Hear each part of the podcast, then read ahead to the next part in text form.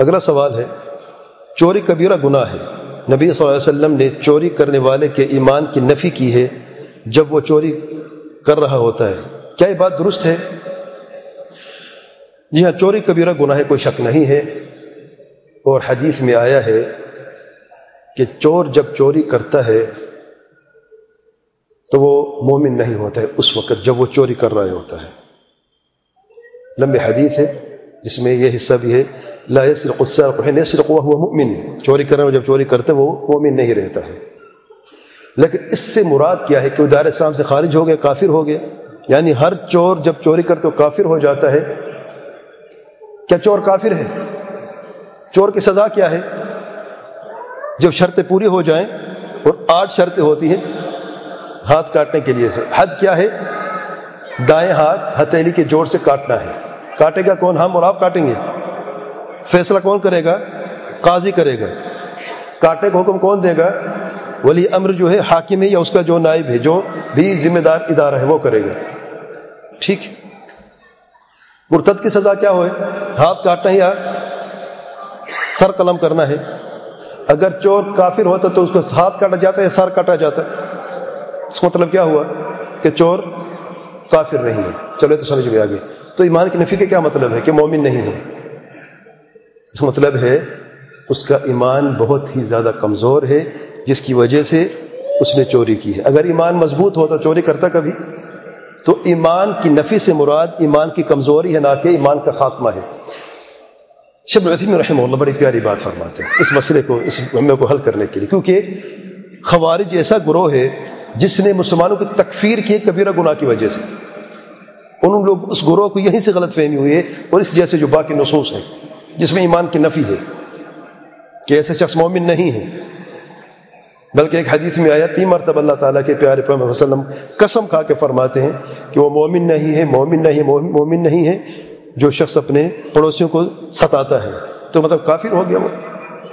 خواجی نے کہا وہ کافر ہے، کیونکہ ایمان کی نفی ہے۔ لیکن رسول جماعت کے نزدیک ایسے شخص کافر نہیں ہے، بلکہ ایمان کا کمزور، ایمان کی کمزوری کی علامت ہے۔ شب عظیم رحمہ اللہ اس حدیث کی شرح میں سے مسلم میں بڑی پیاری بات فرماتے ہیں۔ نفی الایمان کے تین طریقے ہیں، تین قسمیں ہیں۔ یعنی ایمان یا کسی چیز کی نفی جو ہے، وہ تین قسم کی ہے۔ کسی چیز کی نفی تین قسم کی ہے۔ یا تو نفی الوجود ہے کہ موجود ہی نہیں ہے، یا نفی الصحہ کہ صحیح ہی نہیں موجود تھے لیکن صحیح نہیں ہے۔ تیسرے نفی الکمال، کہ ناقص کامل نہیں ہے۔ مثال سے بات آسان ہو جاتی ہے۔ لا خالق الا اللہ۔ کوئی خالق نہیں، مگر اللہ تعالیٰ کے، اللہ تعالیٰ کے سوا کوئی خالق نہیں۔ لا خالق، کس چیز کی نفی ہے؟ پیدا کرنے والے کی۔ کوئی پیدا کرنے والا ہے؟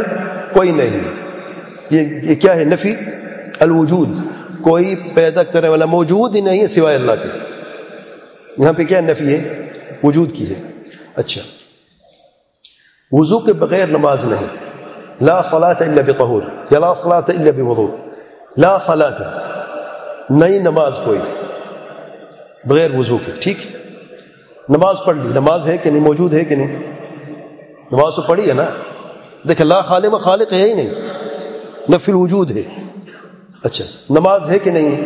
موجود تو ہے۔ تو نفی کی چیز کی بغیر طہارت کی نماز نہیں؟ صحت کی یعنی صحیح نماز نہیں ہے بغیر طہارت کے۔ نماز تو لیکن صحیح نماز نہیں ہے۔ اگر کس نے بغیر وضو کی نماز پڑھ لی تو کیا کرے گا؟ دوبارہ پڑھے گا، کیونکہ نفی الصحہ ہے، نہ کہ نفی الوجود ہے۔ اچھا وجود کیوں کی، وجود کی نفی کیوں نہیں ہے؟ آنکھوں سے دیکھ کے بندے نے نماز پڑھی ہے، وجود کی نفی کیسے ہو سکتی ہے؟ قاعدہ یہ ہے، اگر وجود کی نفی متعذر ہو جائے، چیز موجود بھی ہو، نفی بھی ہو، تو پھر کیا ہوتا ہے؟ قاعدہ کیا ہے؟ نفی الصحہ نہ کہ نفی الوجود ہے، ورنہ پھر بات جھوٹ ہو جاتی نا۔ جب وجود کی نفی متعذر ہو جائے اور نفی موجود ہو یعنی چیز موجود بھی ہے اور نفی بھی ہے، اس کی وجود، اس کی نفی بھی ہو رہی ہے۔ مطلب وجود کی نفی نہیں، اس کی صحت کی نفی ہے۔ قاعدہ ہے۔ تیسرا کیا ہے؟ نفی کمال۔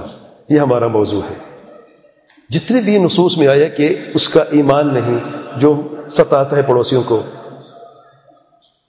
یا اس کا ایمان ہے جو چوری کرتا ہے، یہ کیا نفی الکمال ہے یا نفی الصحہ ہے؟ نفی الکمال ہے۔ کیوں صحہ کیوں نہیں ہے؟ ایمان کا مکمل ضائع کیوں نہیں ہے؟ اگر مکمل ضائع کرنا ہوتا تو میں نے چھوٹی مثال دی ہے، سر قلم کیا جاتا نہ کہ ہاتھ کاٹا جاتا جس سے یہ ثبوت ہے کہ مرتد نہیں ہے، وہ مسلمان ہے، لیکن اس کا ایمان کمزور ہے۔ اور پھر دوسری احادیث نصوص میں آیا ہے کہ اس شخص کو بھی اب جہنم سے نکال، جس کے دل میں رائے کے دانے کے برابر بھی ایمان باقی ہے۔ کبیرہ گناہ کے مرتکب، اگر اللہ تعالیٰ ان سے عدل انصاف کرے تو جہنم رسید ہوں گے۔ عذاب ملے گا۔ اور اب چاہے تو اپنے فضل و کرم سے معاف بھی کر دے۔ کیونکہ اللہ تعالیٰ شرک، کفر تو معاف نہیں کرتا، باغ تو معاف اللہ تعالیٰ چاہے تو کر دے، جس کا اللہ تعالیٰ نے فرمایا ہے۔ تو ایمان کی نفی سے یہاں پہ مراد، ایمان کامل کی نفی، نہ کہ ایمان اصلی کی نفی۔ اصل ایمان کی نفی نہیں ہے کہ ایمان کا خاتمہ ہے۔ ایمان کامل کی نفی ہے۔ واضح ہے؟ الحمد للہ اللہ علم